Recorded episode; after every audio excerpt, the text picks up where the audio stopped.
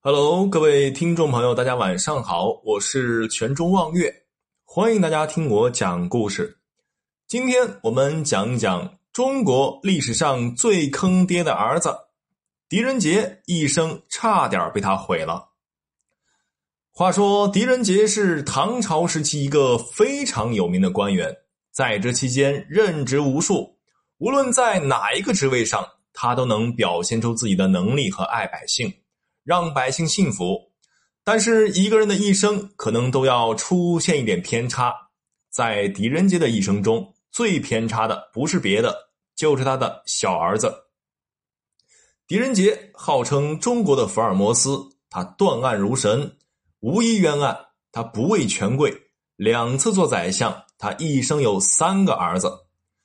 据史书记载，狄仁杰的三个儿子，长子叫狄光嗣。武则天让宰相们内荐的时候，狄仁杰竟然推荐了自己的儿子狄光嗣。武则天就封狄光嗣为地地方官员外郎。狄光嗣做得非常好，令武则天很高兴。武则天对狄仁杰说：“其妻内举，果得其人。”所以说，大儿子还不错。二儿子叫狄光远，替父申冤。左台忠臣来俊臣恃宠肆意捏造罪名，陷害忠良。他还大兴刑狱，专用酷刑逼供。朝中的群臣畏惧其权势，敢怒而不敢言。有一次，来俊臣一时兴起，又罗织了一些罪名，上书诬告狄仁杰、任之谷、魏元忠等七大大臣谋反。为使这七个人尽快认罪，他还奏奏请武后下令，这七人中一经审问，即承认犯有谋反罪行。态度较好者可以赦免此罪，狄仁杰便先认罪，保住了小命。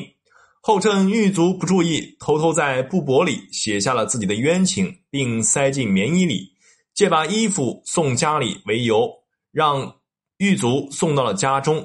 狄光远就带着这封信入宫，最后在武则天的顾问下，终于为狄仁杰平反。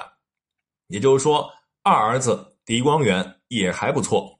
我们再来看一下三儿子，三儿子叫狄景辉，哎，这个人真是毁了狄仁杰啊，简直是非常的坑爹。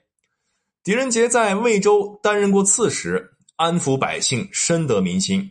等到狄仁杰走了以后，大家又为狄仁杰建立了生祠，歌颂其在魏州的功德，香火十分的茂茂盛。但是后来狄景辉来了，这个人十分的贪婪残暴。利用职权欺压百姓，让百姓憎恶，但是他又是个官大家不敢惹，于是就毁掉狄仁杰的生祠。史书记载，魏州人因狄景辉的缘故，乃毁仁杰之祠。这一生备受赞美的狄仁杰，就这样被他三儿子给毁了。